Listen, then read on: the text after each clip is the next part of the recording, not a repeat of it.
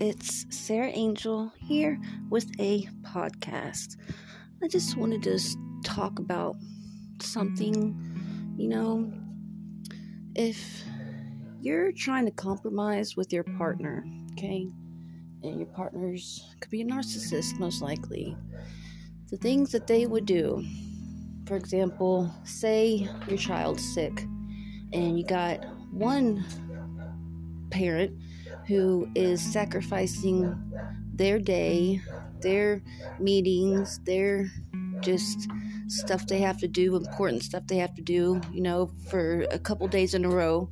And when it's time for them to work, that's when they finally ask if the other partner can get off a couple hours early, you know, just from work so that the other one can go to work after sacrificing the past two days everything that they had to, to take care of their child.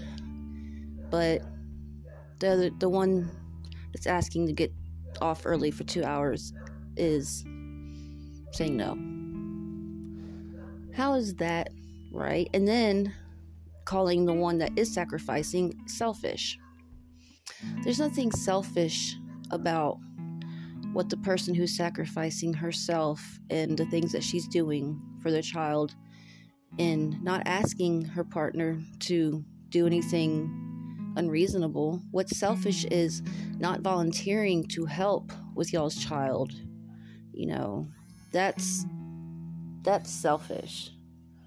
You know, narcissists don't see the things that they do. They don't think that they are wrong. They think that the other person's wrong. They have this just imaginary grand wall of themselves and they think that the other one's selfish and doing, you know, just all this stuff when they're not and the narcissist is.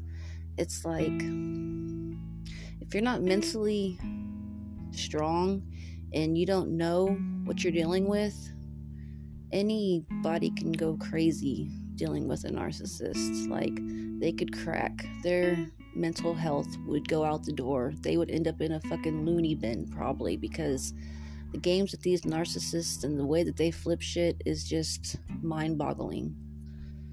You know, like I say, always know who you are. Don't ever doubt the decisions that you're making. Don't ever doubt your reality.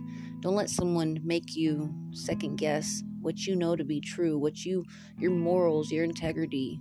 Just what's right is right and what's wrong is wrong. What's truth is truth and what's lie is a lie.